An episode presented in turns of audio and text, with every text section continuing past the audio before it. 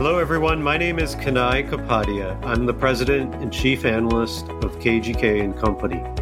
KGK is a strategic management consultancy that helps middle market companies align with their best growth opportunities, overcome their more challenging operational frustrations, and ultimately to grow their earnings. If you're intrigued by the idea of a firm that wants to be a profit center rather than a cost center for your business, use the link in the show notes to connect with me. On this episode, I'm talking with Mark Rickmeier, CEO of TableXI, which is a UX research, design, and software development company based in Chicago. Over the past 20 years, he's created more than 100 mobile apps, custom built web applications, and intuitive user experiences for companies like Tyson Foods, Discover, AccuWeather, and the Field Museum. He's been quoted in the Wall Street Journal, New York Times, and Fast Company on changes in the software development industry, and regularly contributes in Chicago's Forbes Business Council. He's an incredibly engaging speaker, but what I like most is that he not only preaches innovation, he practices it. He's the founder of OpsConf, which is short for Operations Conference, which is a global community of competing software companies who share insights, swap ideas, and even collaborate when they go to market. Mark co founded WalkShop, which gives CEOs a way to get out of the office into nature with a handful of their peers and reframe the way they're thinking about their business. Mark authored The Sticky Note Game as a way to improve employee engagement and career growth as well as Inclusion Meaning Cards, which is a game designed to improve communication and collaboration at work. Well, Mark, let me first start by thanking you for coming on the show. I appreciate it. Yeah, thanks for having me this morning. So, your career spans ThoughtWorks, where you came up through the ranks, and then at Table XI, where you also came up through the ranks. Can you maybe start by telling us just a little bit about what does TableXI do it's funny, you wouldn't know by the name, would you? We get that a lot. They're like, is it table extra large? Is it table nine if people can't read Roman numerals? So TableXI is a custom software design development company. We help people with product innovation, building mobile apps, chatbots, web applications, building technology that helps them to grow their business. And as a consultancy, we had grown up in Chicago. We have a lot of Chicago based clients, but the last five ten years, we now have clients in Tokyo and Singapore and New York and Europe and then across the US. So my job is a mixture of both the highly creative side, helping to come up with ideas and concepts, and then on the engineering side, actually bringing those ideas to life and actually building something, sparking that you know inner Lego child in me, being able to still build and roll up my sleeves and get things out the door. Yeah. Now, do you guys take a design centric approach to software or a business strategy focused approach which uh, you know we're kind of splitting hairs here maybe but you know the strategy comes before the design? I think we'd say we take a very human centered approach for product and innovation. One of the words i think we're really looking for is pragmatic and that's a very chicago theme of value but just for the sake of innovation kind of feels like innovation theater. You're coming up with an idea that never sees the light of day doesn't go anywhere and so when we're talking about building out a product and introducing some new software, we want to do that with a pragmatic viewpoint that's actually going to have a real business value. It's going to have real ROI. It's going to get used by real users and solve a problem. And so I would say we're not IDEO where we're going to give you like a half a million dollar PowerPoint deck and say, good luck, hope it goes well, because we like to actually see the thing through and actually build it. And we're not cognizant where we have a large offshore team where you have to spell out all the requirements and give marching orders we like being able to help think through the approach, but also have the team that can deliver that. And so when we talk about being human centered in our approach, it's knowing that you're solving a real problem and focusing on the problem before you get to a solution and having the user in mind when you're trying to design and build something. Mm-hmm. Thanks for making that distinction. I appreciate it. I like the idea of human centered. It encompasses both, actually, in a smarter way, a more simpler way, if you will. I like. Yeah, I mean, it has to be used by humans at the end of the day for it yeah. to be valuable. So it has to have business sense. But I think it's funny that when you become human centered, you start watching out for like different things. Like the word just is the biggest four letter word in our business. And so whenever when someone says like, I just need you to build this, or like I have this idea, I just need you to add, you know, people to a team, I'm like, well, is that really the right thing to do? Really? Like, let's talk to the users and find out what they really need. And so when you start focusing on that and thinking about what humans will actually use with the software when it goes live, you start thinking about priorities and designs a bit differently. Mm-hmm. Yeah. You've been there almost 10 years. And when you first started, what was your role in the in the company? Uh, I started off. I think my official title was uh, I don't know, like director of delivery, and then became COO about a year later, and then took on the CEO role about four years ago. What personal development did you have to do in order to continue to elevate through these different roles and do well in them? It's for me right now, it's changing actually quite a bit. It's an interesting question you've asked, and it's one I've been struggling with. So, just for context, we're a 50 person, about $11 million business, and my role has changed a lot in the last, I would say, 12 months. So, even though I've been CEO, previously I was also CEO slash head of sales and head of demand, which basically means I'm head of sales and demand with a little bit of time to be CEO. Like when you're in charge of the revenue, and you're in charge of making sure you can you know make payroll and add people in, in charge of growth, you focus on sales all the time. And we got to that inflection point where I wanted to be able to invest more in the demand engine of the business so I could not be involved in the day to day. Demand work particularly bursty. It's a weird word, but like you'll have a whole, you know, you got to get a proposal out the door by Friday, or you've got a new sales call you have to take. And I was getting to the point where people on my team would say, "Hey, can I get a one-on-one?" I was like, "Yeah, next month, no problem." Because right now I'm pretty busy. Like it was a really right. weird to be in, and so I've now had to change my role from being like a person who executes something, like I had a sales plan to execute, I was driving that, to actually being the person who pairs with other people and helping them to execute their thing. So I have head of talent that I'm helping with on the recruiting side. I have a diversity team I'm helping with on our goals on the diversity side. I have an operations person who's helping us scale our staffing approach and I'm going to a person who's in charge of demand. And so I find myself in this weird role where like I don't do anything except help other people accomplish their goals. And it's weird because I'm used to being, especially when you come up through the ranks, you're used to being an individual contributor. You're used to doing, you're used to executing. And now my job is not to execute, but to create a vision and help other people execute to it. It's a weird mindset shift that honestly I still struggle with occasionally because I'm so used to being the person doing. In a small company, you wear so many hats. You always do. You have to. So yeah, my role is changing where I'm not the one doing as much anymore, but helping others to get things done. And it's a shift that I'm trying to get more comfortable with. It's pushing my abilities as a CEO to be a better CEO and a better visionary, but it's also deeply unsettling and uncomfortable at times.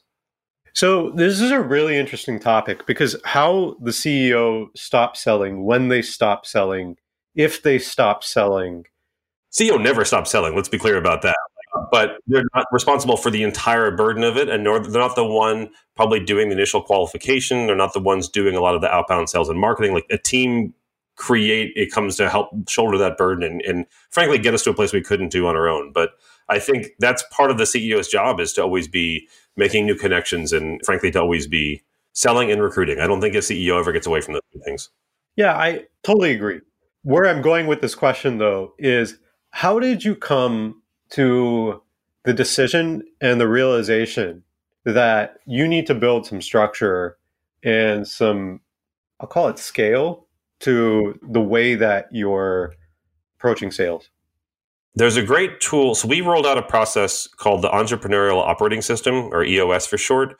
We rolled that out, gosh, about seven years ago or so. But one of the exercises that they do, that they encourage all the leaders in the company to do, is this process called delegate and elevate, where you make a, a kind of a quadrant of things that you are good at and love to do, things that you are good at and like to do, things that you are good at and don't like to do, and things you're not good at and don't like to do. And sales is one of those things that I was good at and didn't like to do.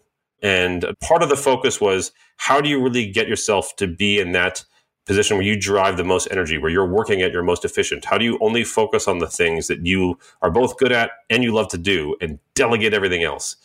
There were certain things I was bad at and didn't like to do like writing statements of work and contracts i hated that and so you there would be projects where we'd finish the project before the statement of work was finished because i just hated going through all the legalese which is terrible and I just other times where I find my energy was really draining. I loved meeting new people. I love building up partnerships. I love finding new opportunities. But sales is a lot more than that. You've got to go through, you know, a qualification process and a proposal process. And those were things that required a significant amount of time that I was good at, but I just didn't enjoy it. And I wanted to find someone that could really help us amplify our message. And so that was a big realization. was sitting down with my team and looking at this and being like, I see these increasing targets every year, and I'm not excited by it. That's not what I want to do. And especially in sales, you need someone who is really excited by that challenge and not daunted by it. So that was a change. I think it was a big change, and the whole company had to sit back and reflect on what my role really should be. So it's been a big two year change. Getting me out of the sales seat as the predominant person was a huge change in the company. And now we have a person who's way more qualified to do that than I was. And I get to change my role to support my entire leadership team as opposed to being so focused on sales that I really can't talk to people till next month. So it's a big evolution. And I think I think it was around the nine million dollar mark when we started making that change. Mm-hmm. Can you walk us through how you made that change? Even blow by blow like was it just about hiring someone? And i don't want to trivialize it by using the word just but it's the biggest four letter word in my industry. Uh, yeah no um, so we brought in a sales coach to help us think about what is the kind of organization that we need to support sales and think about everything from client partnership to demand on the outbound side on the marketing side and the various different personalities that you need because you need a kind of person, like I said, who is excited by that challenge, who is motivated by growth and doesn't mind getting told no a lot or getting rebuffed a lot. That you have to have a certain kind of personality to succeed in sales. And it was really funny. So we part of it was also uh, some tests that we gave. So there's some people internally we thought, well, maybe this person could do it.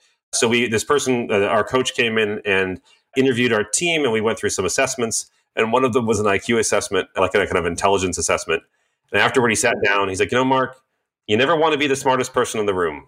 And for you, that shouldn't be a problem. And I was like, oh man, that's that's pretty harsh.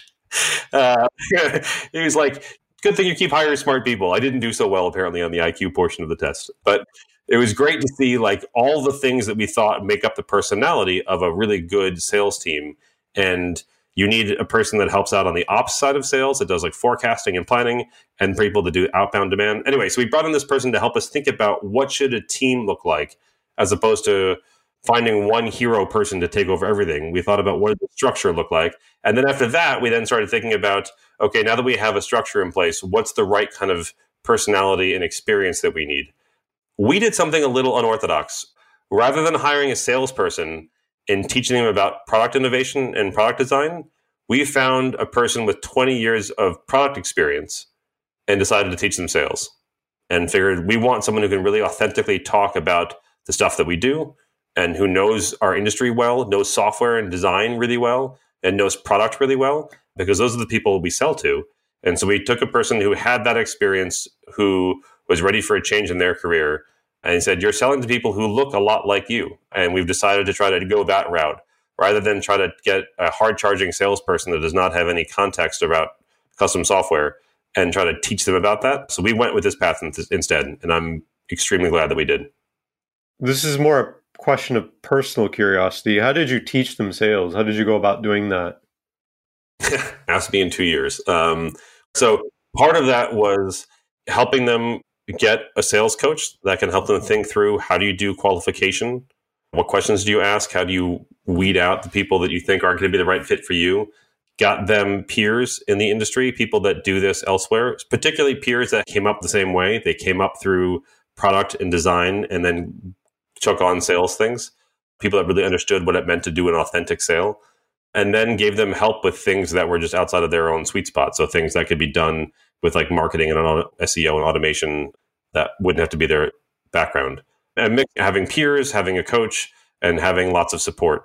But I think the thing that we really couldn't teach was that 20 years of experience that you can just tell. You can tell when you're talking to a salesperson versus someone who knows what they're talking about and we really wanted someone that could authentically represent the work that we're doing. That's something you can't teach. That's 20 years of, of experience. Where some of the sales techniques, I think we could. That's our approach. Yeah. Well, that certainly passes my test and jives with my experiences. You have to be a subject matter expert in order to sell services at a certain level. And it's pretty obvious when you've got the quote unquote account executive in the room who's basically keeps the process going, takes notes, etc., and then the subject matter expert. And it's nice to have that combined into one. Yep. I think especially for services, you have to be able to talk about the way the work does and you, you have to be an advisor. Basically, what this role is is a strategic advisor for people, giving them advice on how to approach things and what to look for and how to make their business successful. And I found that the best way to do that was to get someone who had been in that role for 20 years. And anyone who meets this woman, she's amazing, can be like, oh my God, and then they read her background. You know, she doesn't read or come across as a salesperson. She's a product in a visionary and in Chicago. So I was actually just thankful that she was willing to take on this challenge because it's a total pivot in her career, but she can do it very authentically, which I think is the critical thing in a services business. Yeah. Congrats on finding her. Yeah. Speaking of delegate and elevate, so you've delegated. How has that allowed you to elevate thus far? And I realize it's a journey and you're at a certain point in that process, but can you give us a lens into that? Yeah. Uh, well, I can give you a lens into what I'm trying. And so there are two things that I'm fundamentally trying to do differently than I had done in the past. One is that I'm spending a lot more time pairing with people on my leadership team. We've always had a very strong focus on accountability and giving people the autonomy to make decisions. Uh, but now I want to be able to give them a bit more support, particularly with COVID. This is very uncertain times, very challenging times. And so it allows me to be able to pair with them and help them on the pretty ambitious goals we have as a company. And that's very rewarding because otherwise I would never really get that one on one time with folks when I was so busy on the sales side. But the second thing, and this is what's hard to protect, particularly I think when you're used to doing so much, is I'm trying to protect time to think and to write about where I want to go as a business, what I want to personally achieve, what I want to see us achieve. And if you're familiar with that, there was a really good interview between Bill Gates and, and Warren Buffett. And Bill Gates was showing his weekly planner, all the stuff he was doing. And he had like every day was like, you know, meeting this, meeting that, all these things he were doing. And Warren Buffett had like, I think two meetings on the week, and that was it. The rest was him reading and thinking. And he told Bill, he's like, I'm sure you're successful, but you're doing it wrong. Busy is the new stupid. Like you are spending so much time being busy that you don't give yourself any time to think what you think and giving yourself that time to really examine where you want to go and being intentional about it. He's like, that's way more important than you being busy doing all these things. And it's really made me think about how much of my week is spent sending the next invoice or booking a meeting or you know sending an email versus really thinking about where we want to go. And so part of this delegate and elevate challenge is trying to give myself the explicit freedom to be able to think about where we're going and protect that time. Even for my own just mental health, having that time to really think about where I want to go. And it's incredibly important work to do that. And when you're so used to doing, you devalue that work and you associate busyness with value, and it's not the case at all. And so I think that's a big mental shift for me is focusing on giving myself that freedom and and unapologetically giving myself that time to not be in meetings and not have to be doing things, but thinking about where I want to go next. Yeah.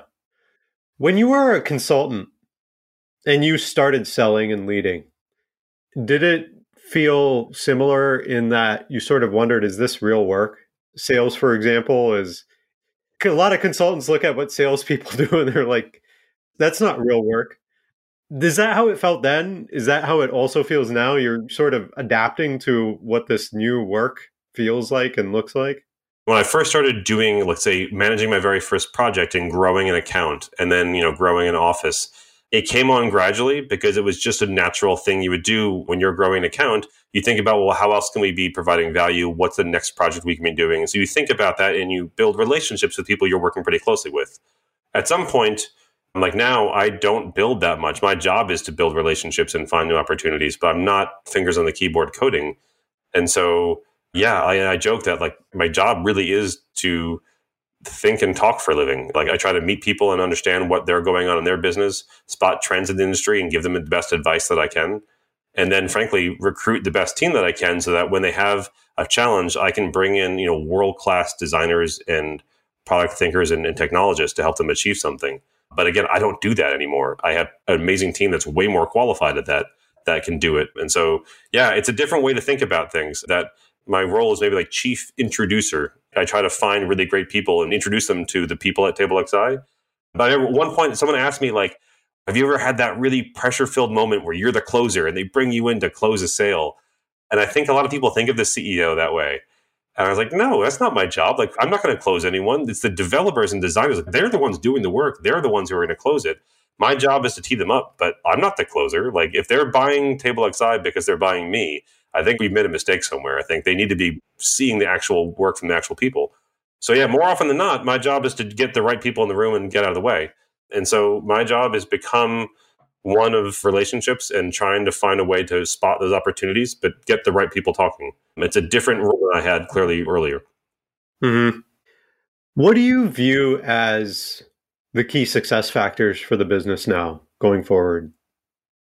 Well, I think there's one thing I don't know how to do, and that is in the pandemic, we are one of the lucky few. Software can be written from anywhere. And so the fact that we don't have an office and can't get together hasn't slowed us down. We had our biggest growth year ever last year. You know, we were doing rather well. I mean, it's hard to say that the world was on a dumpster fire last year, but like, you know, we did well from a business perspective. But at what cost? I think people are feeling stress. People are isolated. There's all kinds of horrible things happening in the news. And there are lots of ways we've been trying to protect and take care of people on the team, but that sense of isolation and that sense of just stress, it just permeates everything. And so, one of the main things that I look at for this year is like, how do we get through this year? I was reading a Newsweek article that said with the variants and the strain, like we could be dealing with COVID, we could be in quarantine for another year yet. Like even though vaccines are coming out, it's like a race between the variants against the vaccines, and we could be here for a while. And so I have to think about how do you continue to hire and onboard people who have never met each other face to face? And how do you hold on to culture when people are burned out and they're tired and they're isolated? And that's not possibly going away for another year. And so there's elements of this I think we do rather well. And there's elements where I'm like, we got to let go of the things that we try to do in a person world and come up with different ways of connecting. That isolation will continue to get worse. And so that's something that I don't know any of us have really figured out yet. Everyone did like the Zoom happy hours for like a hot minute in March last year, and that got real fast. And just finding a way for people to connect and not burn out when they have very little, a few other places to go. So I don't think I have an answer on that. I don't know if anyone really does. When everyone's not working from home, but they're living at work all the time, it's really tough. And I can see the impact and the wear on clients and on people. And it's going to be one of the most important things we examine this year as leaders is that sense of mental health and wellness. Hmm. The ability to keep it together. So, yeah, I think for individuals to be able to draw that line and think about what they need to do, but also for a company culture to survive, culture is based on rituals and storytelling, and people come together and have shared experiences. And it's hard to do that when you can't get together, especially at TableXI a company that is used to having a chef and we cook meals together and we eat together. And a lot of the cultural milestones the rituals and the things people enjoyed all stopped. And you're trying to hold on to that sense of who you are. If this drags out for another year that sense of isolation is going to be really hard on all of us. And you don't want to look back 2023 and not recognize who your company is anymore. Mm-hmm you know, arguably Table XI has won a few awards for, right? By way of best places to work and, and so on. Have you had to change the culture at Table XI over the years, or did you inherit the culture that you're now fostering and, and a steward of? So the former CEO and the founder of TableXI had a very strong focus on what the culture of TableXI should be. And so I inherited this really strong supportive culture and have done a lot to invest in that over the years to make sure that that is always a primary focus. I think we're a very culture driven company. I think what we're finding is that a lot of the things that we would do, the techniques that we would use, like every three months we all fly in together and have an all hands together where we talk about the company and where we're going. I And I said we had that chef in the office. We'd all cook together and eat together. All these things aren't practical anymore. And it's not just the distance, it's the fact that everyone is carrying this kind of mental load with all the things happening in the world. There's a sense of burnout that's just very, very strong. And so we're thinking about how do you culturally keep people aligned? And it makes you rethink like the onboarding program we had totally doesn't work anymore. Like you have to think of a whole new onboarding mechanism when everyone's distributed. And how do you make people feel like they are a part of things? So most of us, I think, who really are culture first organizations are having to reinvent a lot of the rituals and the stories we tell to help bridge that gap, especially if we're going to be here for another year or so. An unthinkable change in our business. We're going to be giving up our office. Like that's been home for 10 years. That place is, we've been investing so much to make that place feel like home and to facilitate our process and work really well. And to lose that space, a cornerstone of what our company was all about, is really hard. Like that hit people really hard. Our lease is up for renewal. We're not going to keep it. We might have a space at some point in the future, but it won't be that space. And so you almost feel a little nomadic now trying to figure out what space we will have going forward. There are lots of obviously business challenges that we still have to be focusing on sales and marketing and other things in a typical year. But this sense of culture and belonging, it's going to be very important to me over this year because it looks like we're going to be here for a while. I don't know that we're going to be back human to human connection anytime soon. Mm-hmm. Are you guys intentionally redesigning for whatever materializes over the next year, but redesigning around a distributed, a need to create and foster culture within this distributed model? Is it a passive exercise or is it a something you're redesigning intentionally?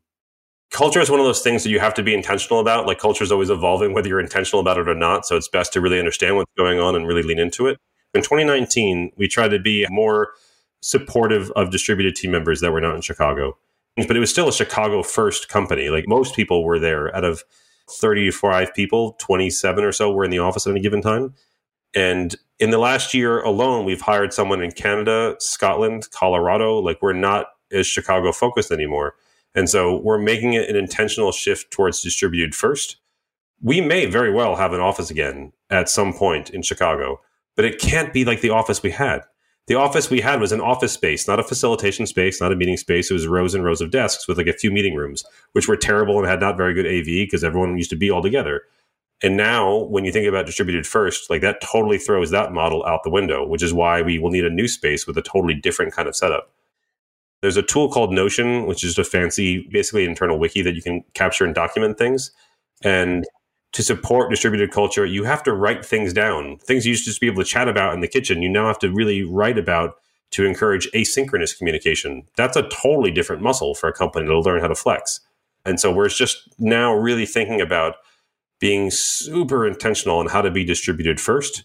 And I've been talking to all the CEOs I know who have been running distributed companies for the last 10 years, who've always been distributed first and ask them, how do you think about onboarding? And how do you think about documentation? How do you think about decision making? How do you change your company communication strategy? Like the idea of having to write everything down before you have a meeting, everything's written down in an agenda so people know what they're going to get to before they get there. After the meeting, you write down the minutes of what was discussed and you share it transparently so everyone can see what's going on.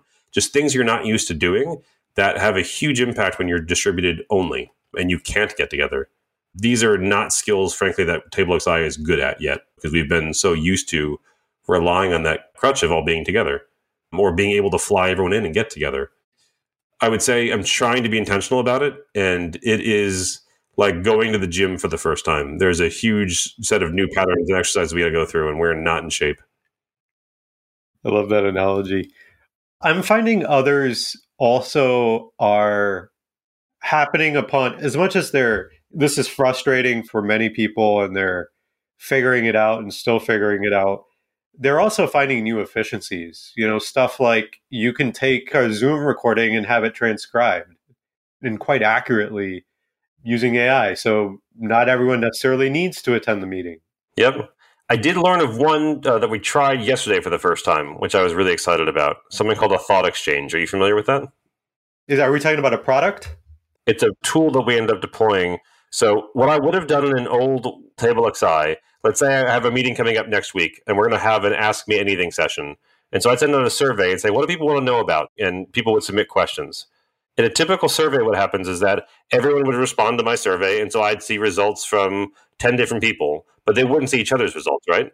And a thought exchange, what you do is you have the same open ended question What should we talk about as a company next week? And after you submit two or three questions, you then see everyone else's questions and you can say, Ooh, I didn't think about that, but I like that question. I can upvote it or I can downvote it. Like, I do not care about that one at all. And it allows people to interact with each other's ideas. And so when we did this, this is a whole new efficiency for me. The number one thing that people entered was what are we doing with our office space? What's the new office space going to look like? When are we going to move into the new office space? It was the number one thing. And if I had done a survey, I would have assumed that's the most important thing. But only one or two people mentioned were brave enough to mention, hey, mental health is suffering. I'm really burning out. What are we doing about that? When they voted, that was the number one thing voted by far. Only one person was brave enough to write it, but it was clearly the most important thing on everyone's minds. And so this is a new efficiency, whereas before I'd have to gather all the survey results and I'd look at the most popular one most frequently mentioned as being the most important. And now I can be like, well, actually, the thing that's most important is the burnout. The office was like third from the bottom because everyone knows we're not moving in anytime soon until COVID is over. And it's a massive improvement in efficiency in terms of finding what people really care about. It's an interesting way when you try to, again, be intentional about how do you make sure everyone has a voice? How do you make a really inclusive environment for distributed team members? Uh, the Thought Exchange probably saved 10 hours from my time on collating insights and packaging up in a way that people could respond to. It all happened in real time inside of six minutes. Way better. That's beautiful. It's, as you said, you have to think about doing things differently and think about if you're distributed first, what new ways of working can you come to to change the way the things that got you here this far aren't going to get you to the next stage. And especially for people that are trying to be more inclusive and really be distributed first, the ways you facilitate, the ways you meet, the rituals you have all have to adapt. And thankfully, the technology is there in a lot of cases. There are things you can try that hadn't been, you know, wouldn't have been available before. But it's also, anyway, one of the things I would say, it's a lot of experimentation. Some of them work, some of them don't. You got to see what's right. But as you said, are you being intentional about it? I'm trying. Like, we're trying to think about new ways that we can engage that can build that connection between people since they can't connect over the water cooler, so to speak. Mm-hmm. It's going to be interesting to see how things play out over the course of the next year. Can we turn our point of view, though, towards the past? Can you share with us the most challenging business situation you've encountered in your leadership role? And I realize that it's one brick at a time, and every day requires hard work and intentional approach. But there are those battle scars that we all have from the past, and I'm curious what yours look like. Yeah, COVID is not the hardest thing we've had. For us, it was 2012. There is a really critical metric in the services business called CCR, client concentration risk, which is basically a metric of how many eggs do you have in one basket. Rule of thumb, you don't want more than about 20% of your revenue in one account. Things could change. Their business could change. Business leaders could change. Imagine if 80% of your business last year was with Carnival Cruise Line and then COVID happens. So you have to be careful about that in a services business. We had about 56% of our revenue with a single account. And it was growing at nights and weekends startup speed for years. And so when you work at that speed and never get a chance to invest in paying down some of the debt that builds up when you're working that fast and invest back into the architecture and refactoring, that code base can get really, really difficult to work in. And we would advocate early on, say, hey, we really need to go clean things up, we need to slow things down and, invest in the refactoring and making this code base more stable. And they would say, no, no, no, just go faster, faster, just add more people, it'll be fine. And they were our biggest client. I don't think we had the ability or the strength or maybe just the, the gumption to push back. So we did for years. We did nights and weekend speed and just added to the technical complexity of this until it got to the point where it became the Hotel California of projects. Like once you rolled on, you could never leave because you'd finally, after six months, figure out how this really complex system worked. And once you finally did, you were there. You could never roll off to do something else because you finally got it now. And we started having these company values of sustainable pace and work life balance. But not for you. You got to work nights and weekends again. And we talk about the ability to learn new skills, but not for you. You got to stay in this code base because you finally get it now. And it was just becoming impossible for us to have the company we wanted to be but you know, I mean, think about that. More than half of our revenue was on this project. This one account generated all of the margin. They paid their bills on time. A lot of our others didn't. So we had cash flow impacts, pipeline impacts. We never had to worry about recruiting because there was always more work to do on this account. We made the decision. We told them we really need to slow things down, refactor, and change things, or we need to part ways. And we were their entire technology team. So they had no option but us, and they were our biggest client. We had no option but them. So they called our bluff and said, nope, just keep going. And we said, no, seriously, we have to make a change or we have to part ways. And we ultimately found them another partner and ended up parting ways. And we went from having 50 some odd percent of my revenue had to be replaced in 12 months. And not only was it a revenue problem, when we looked at this, everything else in the business was broken. The other clients we had, all low margins. So we had a margin problem. We had people that were paying their bills late. We had a cash flow problem. We had very little people things for people to do right away. We had a utilization problem. Like everything was broken. And in 2012, we had to reinvent pretty much the entire business. It was like racing down the highway and changing tires while the car is going 60 miles an hour down the highway. It's the hardest challenge I've ever tried to tackle. And our founder, to his credit, made this impossibly difficult decision. He's like, this is going to be an existential risk to the business, but I'd rather make the separation and do what's right to keep the business that we want to have versus just stay here because the money's easy because it's the path of least resistance. Like it was getting so hard to say we have these values, but not for you. And you got to keep working nights and weekends. Like that's not who we wanted to be. And so we fired a client and dealt with all the aftermath, all while not trying to cut anyone's salary or let anyone go or have any layoffs. It was the hardest thing I've ever done.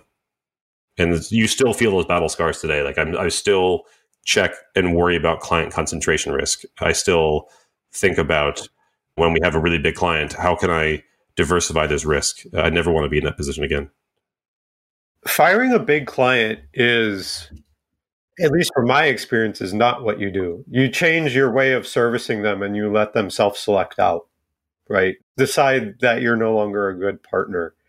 And the reason you do that is to protect your own revenue stream. And it seems like certainly in this case you communicated the need for change to them. How did you go about firing him? You said you replaced yourself with another partner. Did well, so we said we need to make this change, and they said we don't agree, and we said we really need to make this change, and so then they brought in someone else to do like a big technical audit and say, okay, what is the state of the code base? Is this really as dire as they say? And so we started working with them and said, unless you make this change, we will not be able to work with you. And ultimately, made that decision. It's funny, the same partner then came in and gave them the same recommendation, and they said okay to the second person. It's like you're dating someone and you ask them to get married, and they say no, and then they marry the next person they start dating, and you're like, come on, you weren't ready to commit then, but now you are. So the second person who gave them the same advice, they ended up doing that refactoring, cleaning things up.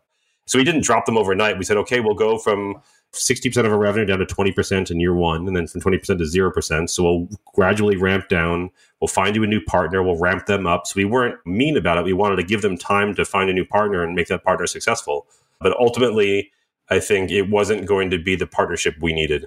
And they had five partners. Three of them were suing the other two. Like we were frequently in the middle. It was a messed up situation on many fronts. And they couldn't come to agreement on this very important strategic decision. And we were the ones left holding all the suffering. And so we decided that it wasn't going to be a place for us. So we did it gradually over the course of about 12 months and found a partner that could help them execute on the vision we really advocated for and moved on.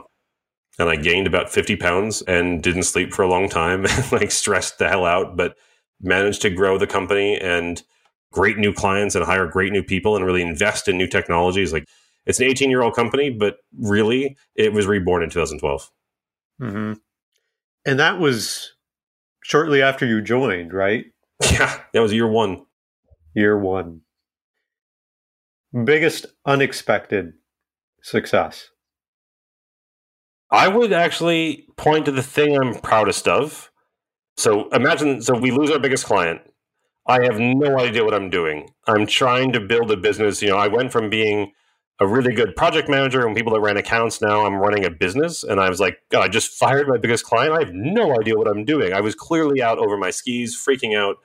And so I reached out to some of my biggest competitors and said, I don't know if you're up for it, but would you want to get eggs and breakfast one day? We can just chat at a diner and kind of catch up. I'm new to Chicago. I'm new to this space. I'd love to pick your brain.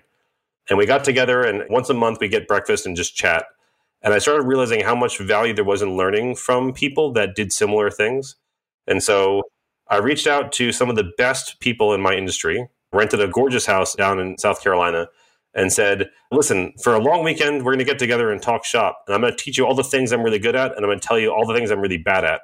And hopefully we can share some ideas. And we called it OpsConf, which stands for Operations Conference. It was the idea to talk about how do you run a talk shop. All of them said yes. I actually ended to end up renting three houses because everyone's like, yeah, I'll, I'll give a go at that.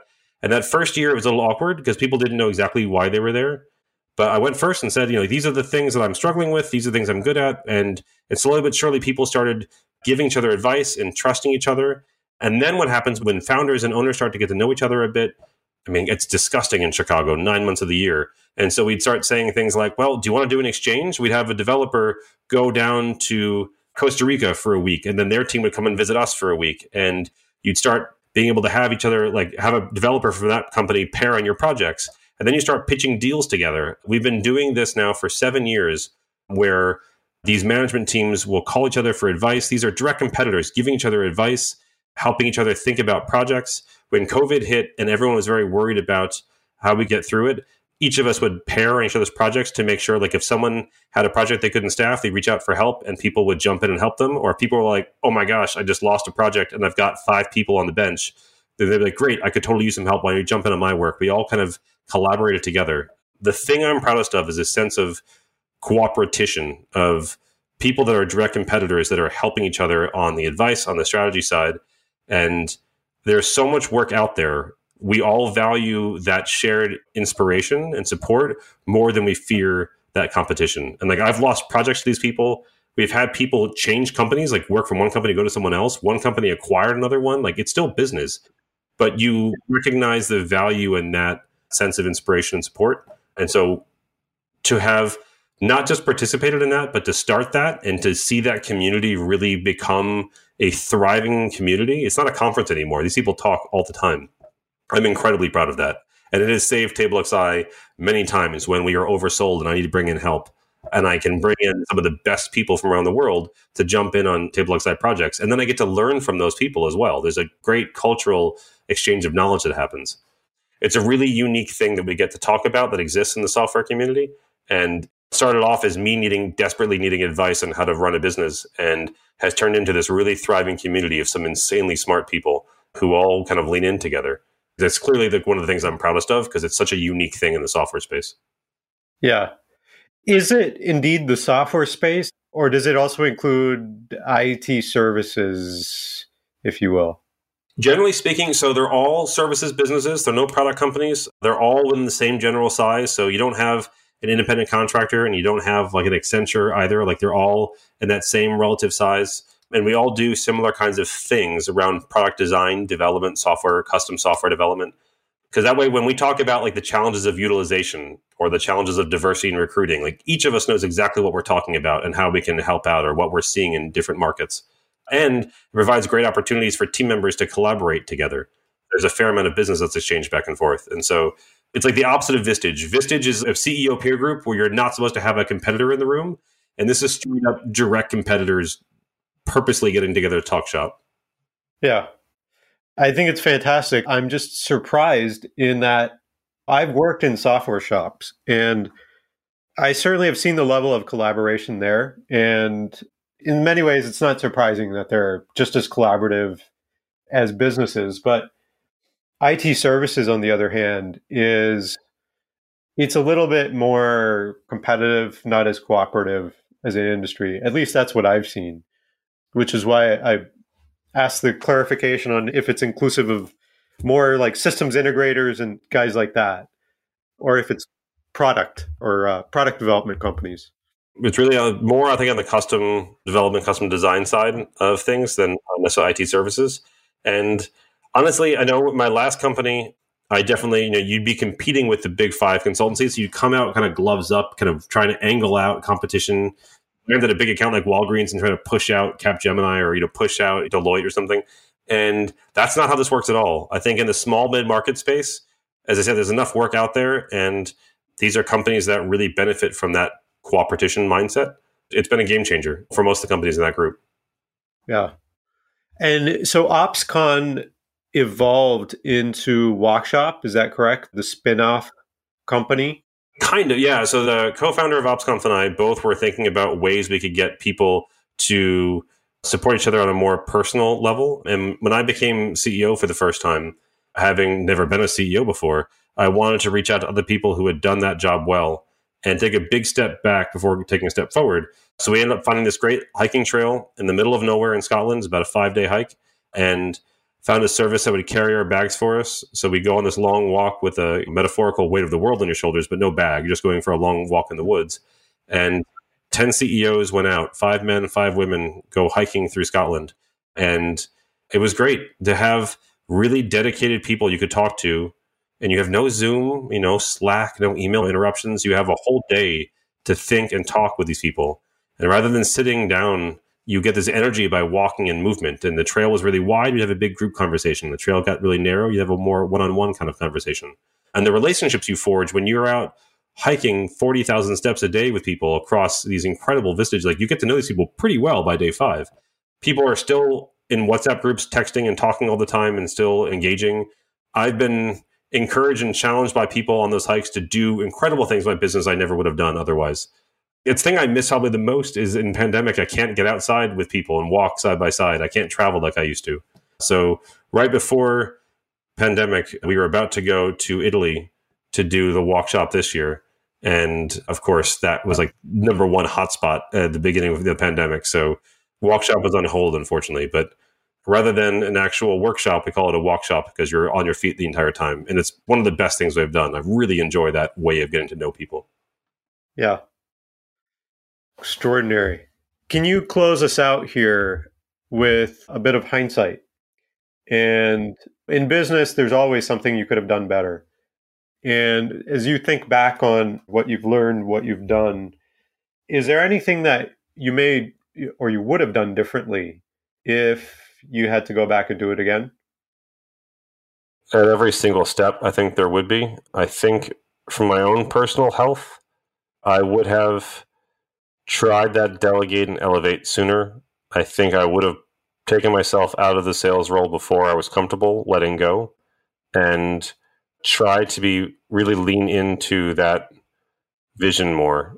I think I really underestimated and still do underestimate how important that is for people to know not what we're doing or how we're doing it, but why we're doing it and painting a picture for where the business is going to go I get so wrapped up in the idea of building something or executing something that I sometimes devalue how important it is to paint that picture and communicate the vision of where the business is going and talk a lot about what are we doing this month, next month, not where are we going to be in 10 years. And I talk a lot about what we're doing right now as opposed to why we're doing it. And that is a amateur CEO mistake. And so the thing I think I'm realizing is how powerful a story is how important alignment is to that vision. And every bit is important when you get the company together for like an all hands, for example, rather than talking about what you're going to do in Q1 or what's going to be to happen, using that time to really help align around where you're going to be, where you want to be in the long term, and being intentional about things like culture and things. I've learned that mistake slowly and the hard way. So I think that's the thing I want to go back and tell myself. It's not about being busy as a first time CEO, it's not about your first 100 days. It's not about all the things you're going to try and execute. It's about communicating a vision that aligns people uh, and helping them execute to that vision, as opposed to you being really, really busy and knocking things out as quickly as you can in that new role. So I came into the role of a visionary, of a CEO with an operator mindset. For four years, I was in that mindset. And I think that was to my detriment and to the company's detriment. And it's something I'm trying to lean into more now is around storytelling as a skill. Is there something that pushed you to recognize this?